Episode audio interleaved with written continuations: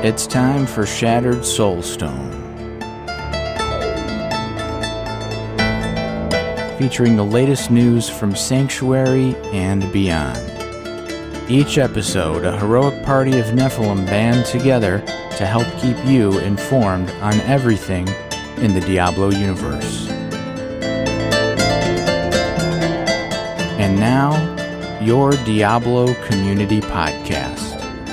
Coming to you from somewhere in Sanctuary, this is episode 348 of Shattered Soulstone, your Diablo community podcast. This episode is called Getting Probed. It is February 25, 2022, and this is Jen. Now, this is going to start with a lot of articles about different regulators. Uh, investigating Activision Blizzard, and one of these came from the Wall Street Journal, and I didn't see it before our previous show was recorded on the 18th, but it's from the 17th. And you know, it's the Wall Street Journal, and its its title of this article is "Regulators Widen Activision Blizzard Probes Over Workplace Issues." And I'll just read just some of that. Federal and state regulators have widened their investigations into how Activision Blizzard Inc.'s leadership handled workplace misconduct claims, according to documents and people familiar with the probes, as the video game giant works to complete a planned $75 billion sale to Microsoft Corp. The California Department of Fair Employment and Housing, that's the D, uh, a state watchdog agency, has subpoenaed Activision's directors related to the company's handling of the workplace issues, according to people familiar with the matter. It has also subpoenaed police departments in the Los Angeles area for any records they have related to longtime Chief Executive Bobby Kotick and 18 other current or former Activision employees, according to people uh, to the people and to documents viewed by the Wall Street Journal. The department's move represents an escalation of its original complaint against Activision, which was made public in July. That complaint alleged sexual harassment and gender pay disparity across the company's roughly 10,000 employees, but didn't specifically mention Mr. Kotick except regarding his salary or Activision's directors. Activision has disputed the department's allegations, and an Activision spokeswoman called the subpoenas to police departments an extraordinary fishing expedition. Mm-hmm. That's the kind of stuff you say when you don't have a good answer for them. Separately, the Securities and Exchange Commission has sent an additional subpoena to Activision as part of its investi- the investigation it launched last year into the company's handling of sexual harassment allegations. The SEC, as part of that investigation, subpoenaed several senior Activision executives, the journal reported in September, meaning the Wall Street Journal, including Mr. Kotick, who has led Activision for more than 30 years. Activision has said it is cooperating cooperating with the SEC probe. The more recent subpoena, viewed by the Journal, asked for records and communications from a much longer list of current and former executives than the SEC previously sought, and dating back farther to 2016.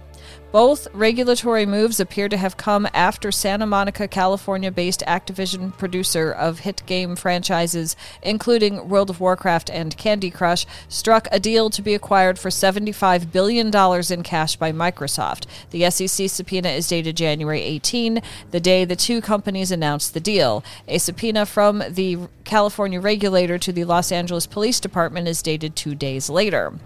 Uh, Activision has moved in Los Angeles County Superior Court to quash the agency's subpoena to depart to police departments.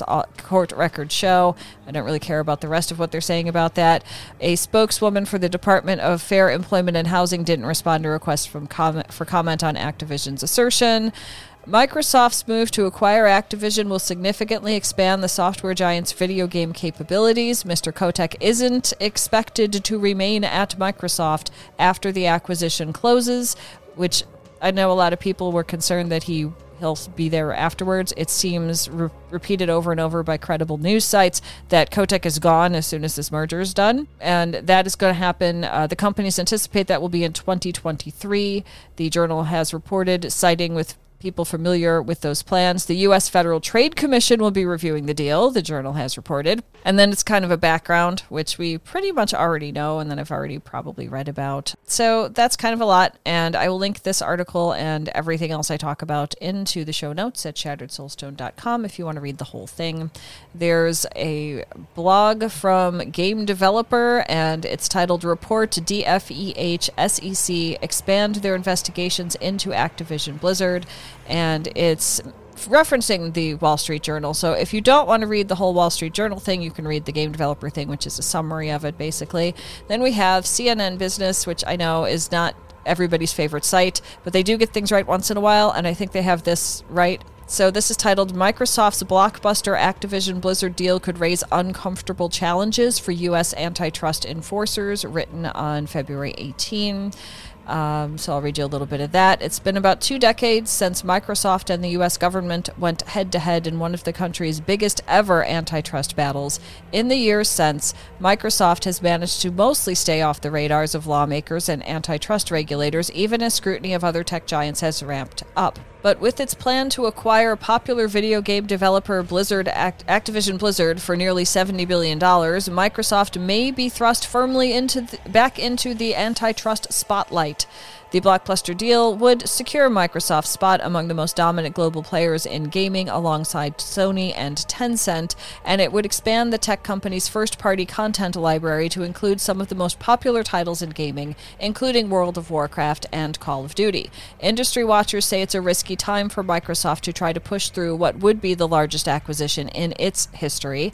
The head of the nation's antitrust enforcement agency, Federal Trade Commission uh, Chair Lina Khan, has pledged to crack down on companies consolidating power and reducing competition in a range of industries, especially technology. Activision Blizzard stock is currently trading nearly 15% below the acquisition share price, a possible sign of investor skepticism about the deal going through.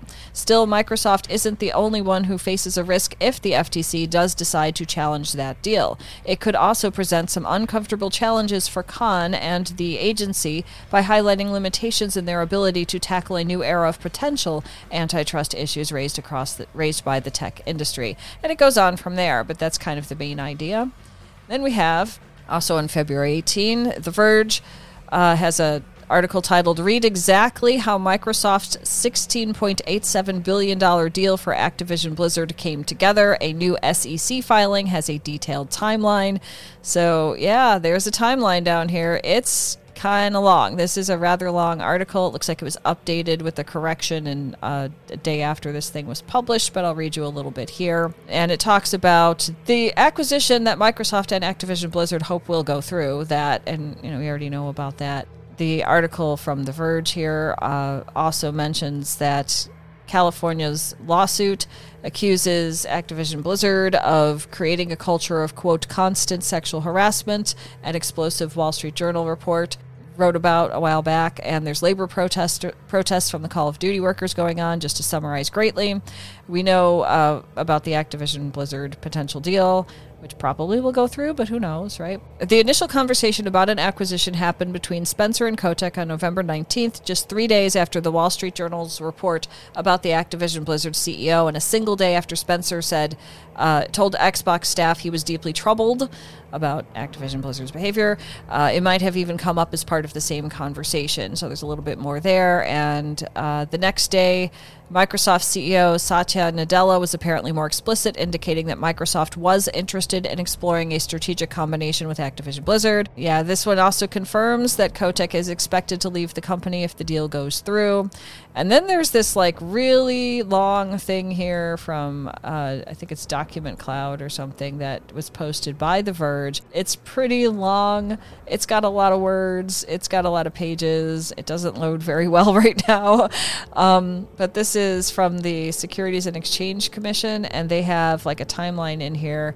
It's kind of hard to read, so I'm going to just point you towards it, basically, if you want to get with all the details. I think I've been keeping up with as much as what was public since the start of all of these shenanigans, but. Um, yeah, you know, it's it's a court thing. They're listed very wordy and have specific phrases they have to use, and there's Oh gosh, this thing is so big it's got a table of contents, people. And it looks like you can click on each part that you want to see, or maybe they just they highlighted like every other section and just yeah um i'll i'll put it in the, sh- the show notes for everybody who wants to check this out but it seems very long very detailed and very serious and that cannot be good for activision blizzard or maybe even microsoft connectedly because of the possible merger ign wrote on february 25th Microsoft approached Activision Blizzard about an acquisition just three days after the Bobby Kotick report, which we've kind of said it's from the Wall Street Journal.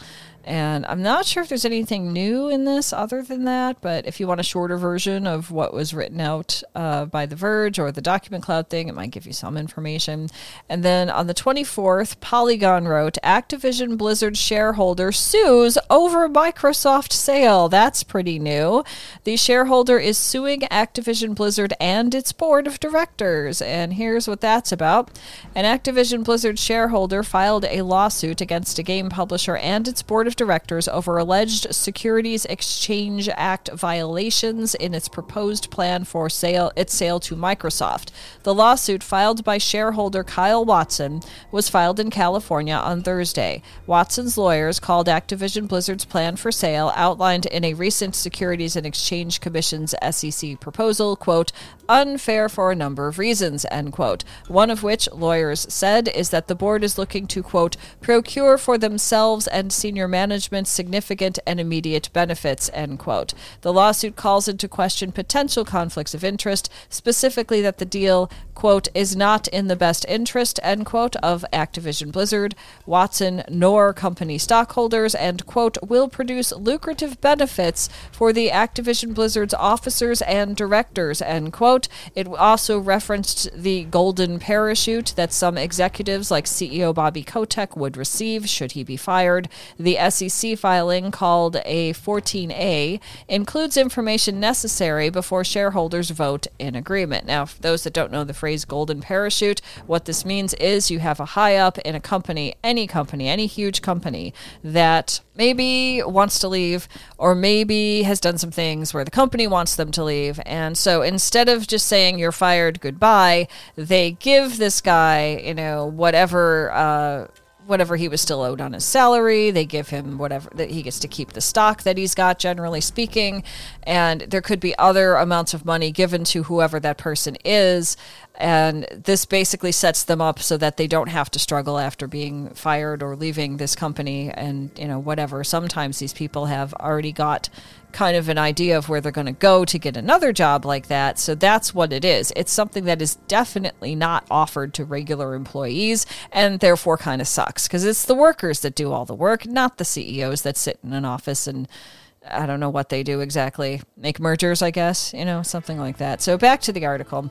Uh, elsewhere in the filing, Watson's lawyers allege that Activision Blizzard's February 18 SEC filing is, quote, material, materially misleading and incomplete, end quote, violating the Exchange Act. It calls out missing information in the SEC filing relating to the, quote, ad hoc committee, end quote, that ran the sales process, as well as information about, quote, post transaction employment and other relevant data.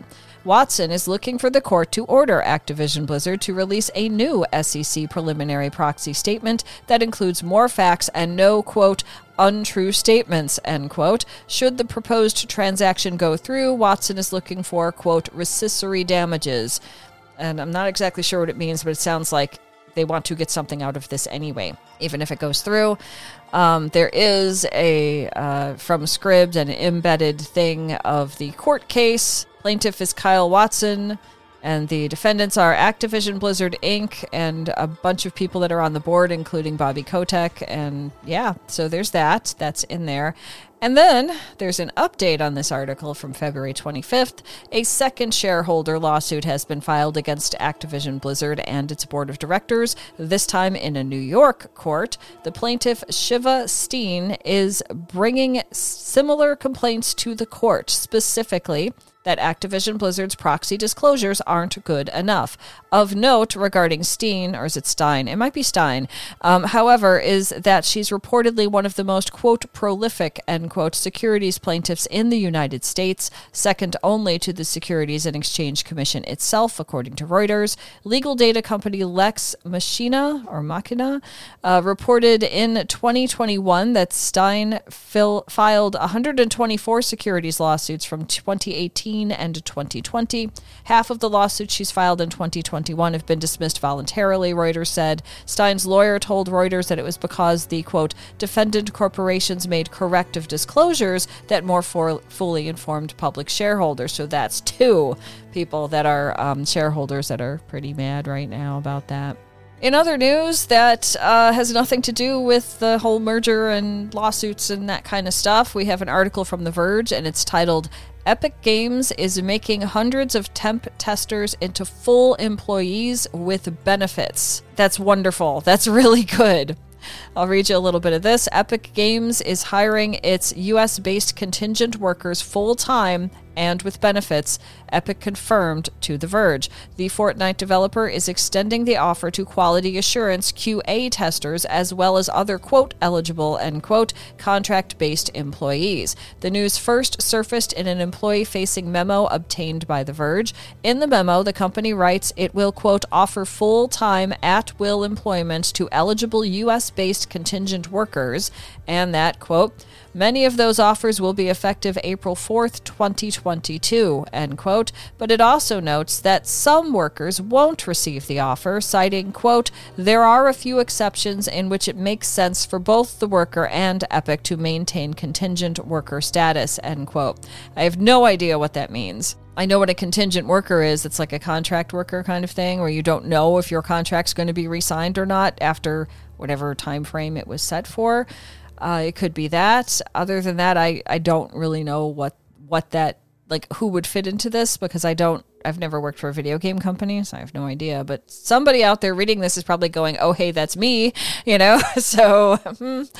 um, to continue, Epic spokesperson person Elka Looks, that's the name, Elka Looks, uh, told The Verge that the game developer will hire, quote, a few hundred of its contractors and that, quote, most but not all are quality assurance QA testers. looks confirmed that all the workers will be eligible for the company's U.S. employee benefits plan and will also be directly employed by Epic Games. The studio currently contracts out QA testers and other workers through temp agencies, including Eastridge, Hayes, and NextStaff. And the company is still looking to hire contingent workers for short term needs, um, but there wasn't any information about what that's going to be like. And then there's some background stuff dealing with like Raven and, and things like that. So that's a good thing. It's always good when you have like a job that's more settled with actual benefits instead of being, I kind of work for this company, but they're not giving me anything and I don't know if my job's going to continue. You know, it's a lot more like protection for the workers and we need that in today's times and probably always. So that's a good thing that Epic Games is doing. Bethesda has uh, released some information titled Sunsetting the Bethesda.net launcher and migrating to Steam. Now, if you're playing a lot of games through that launcher, you probably want to know about this. And if you don't have a Steam account yet, you might want to make one. Here's some of the uh, details from this thing.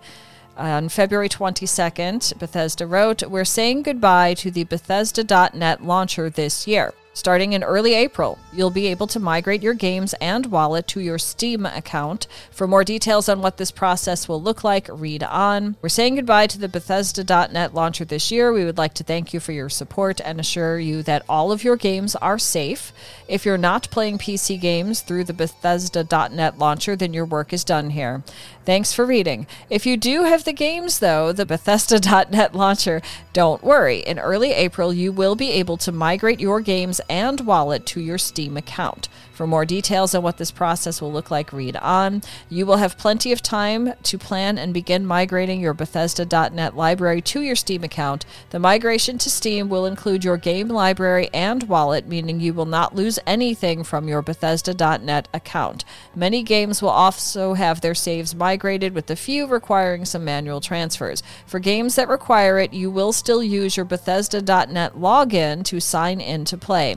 Your Bethesda.net account will not be lost and will still be accessible on our website, on Bethesda's website, and in game, and we will continue supporting all Bethesda.net accounts with our future titles. So that's kind of what that's about. There's um, some other next steps with a few more details, and they have a Fallout 76 specific FAQ on Fallout.com about how that's going to work. And then there's some frequently asked questions. So if that's relevant to you, you might want to check the show notes and see you know how that's going to go. Xbox has posted a tweet on the 23rd of February that says creating on Twitch is as easy as one, two, three. Step one, sit down. Step two, turn on your Xbox. Step three, go live. More details here and happy streaming. So here's what they're talking about with that. Starting today, starting the 23rd, Xbox and Twitch are teaming up to make live streaming from your Xbox easier than ever. You can now access Twitch directly from the Xbox guide and manage your setup in a few simple steps.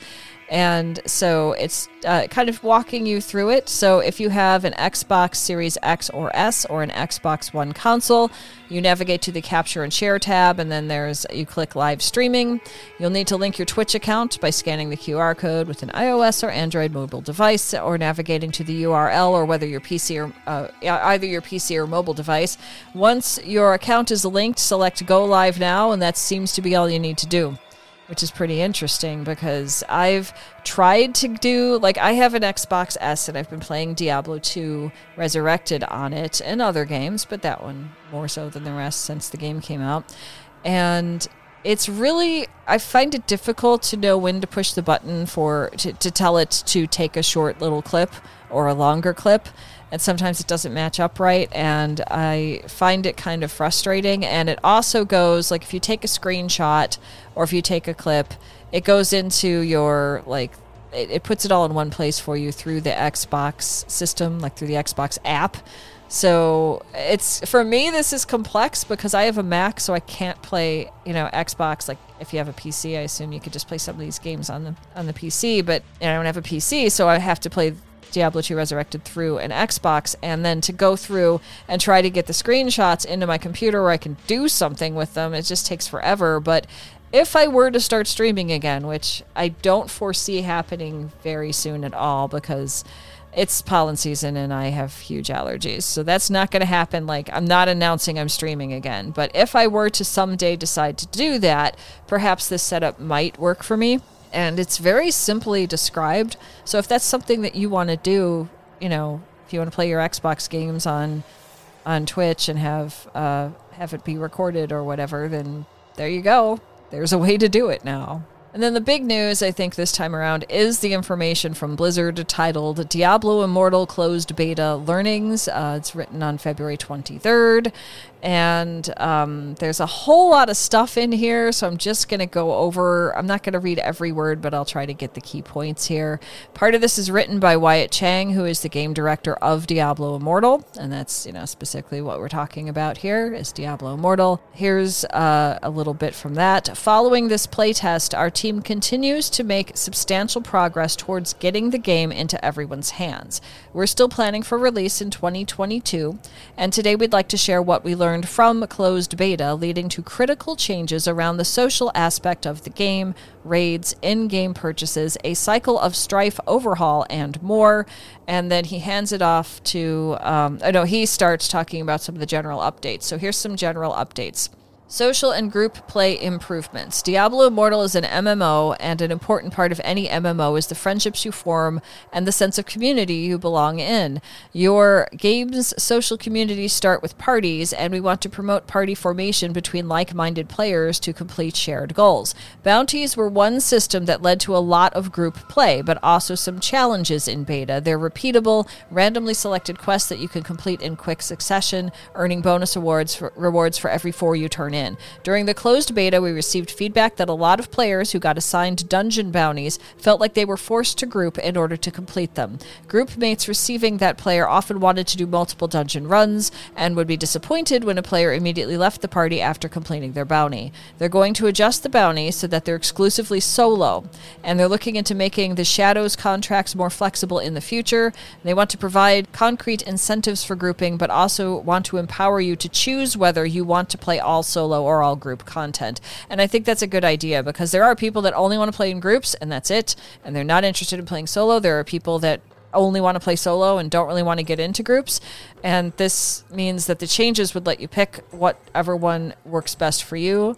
So that's always a good idea is to have options in that kind of thing the last thing you want is you know for someone to join your group and not really want to be there uh, and it's just doing it because of you know trying to finish a bounty or whatever there's going to be raid improvements and they are excited to see so many people joining the Helliquary which is the thing that you come in and it's a big chest and it's like last man standing gets it that kind of thing and uh, I think it's something like that. It's close to that. I'm looking at a little video they posted to help you see what the heck that is, but there's a boss in there to fight, and um, our intention is to release one new Helliquary boss every month, but in order to provide more granularity and a better sense of progression, we are going to also provide multiple difficulty levels for each boss. During beta, a number of you expressed feedback that the gap in difficulty between the bosses, Lassal and Vitath, was too large.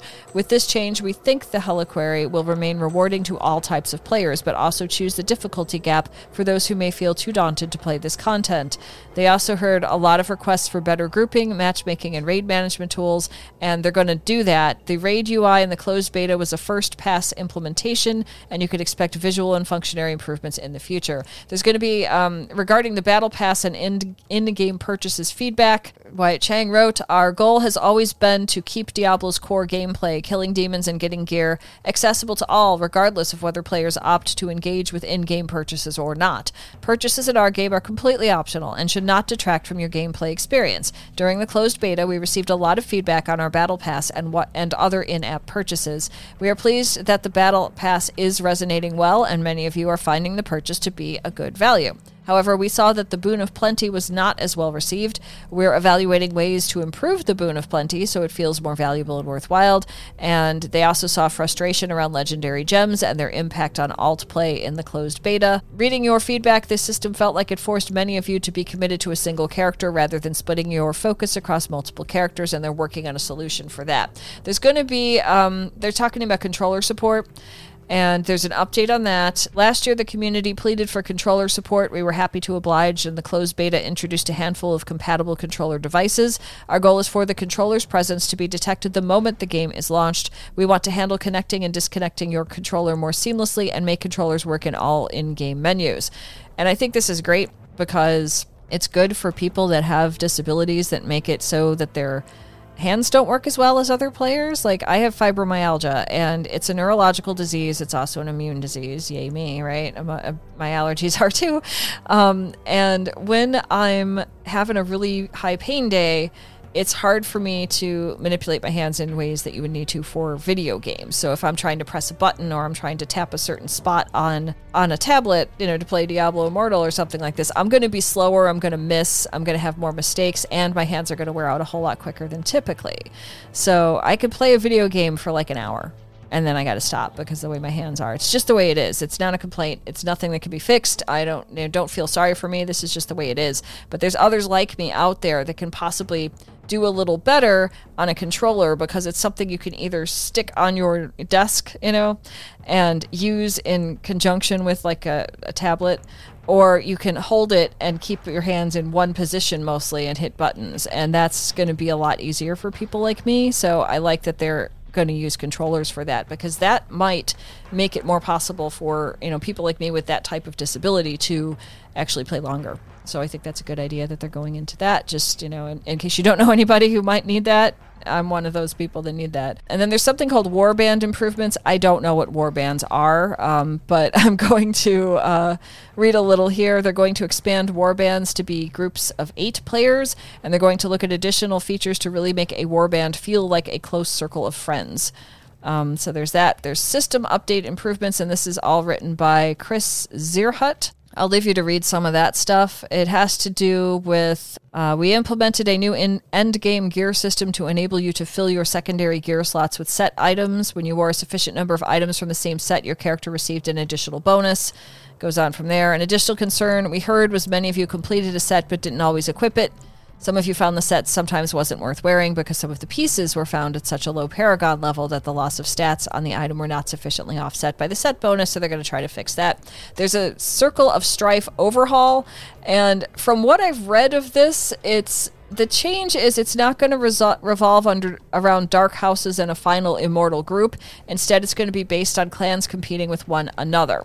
So, uh, to enrich the social experience, we're empowering your clan with the ability to become a dark clan. Forming dark houses wasn't very good for long term social relationships. When every end of cycle occurred, it caused a jarring upheaval to your social system and network of players. Now, after a player's clan is made, that clan's members will join the shadows together.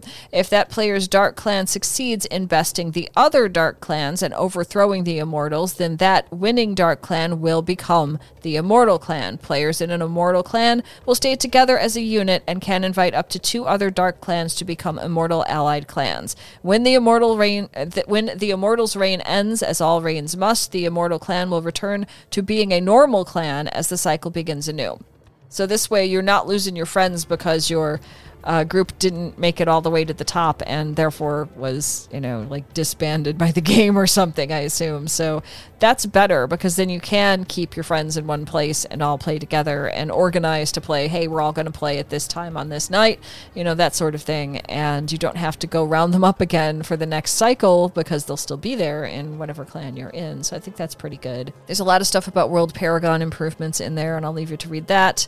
And that's everything from this, uh, what they learned from the closed beta. So everybody that gave, you know, some feedback on that, I think helped improve the game some more. And that's what you want from a closed beta.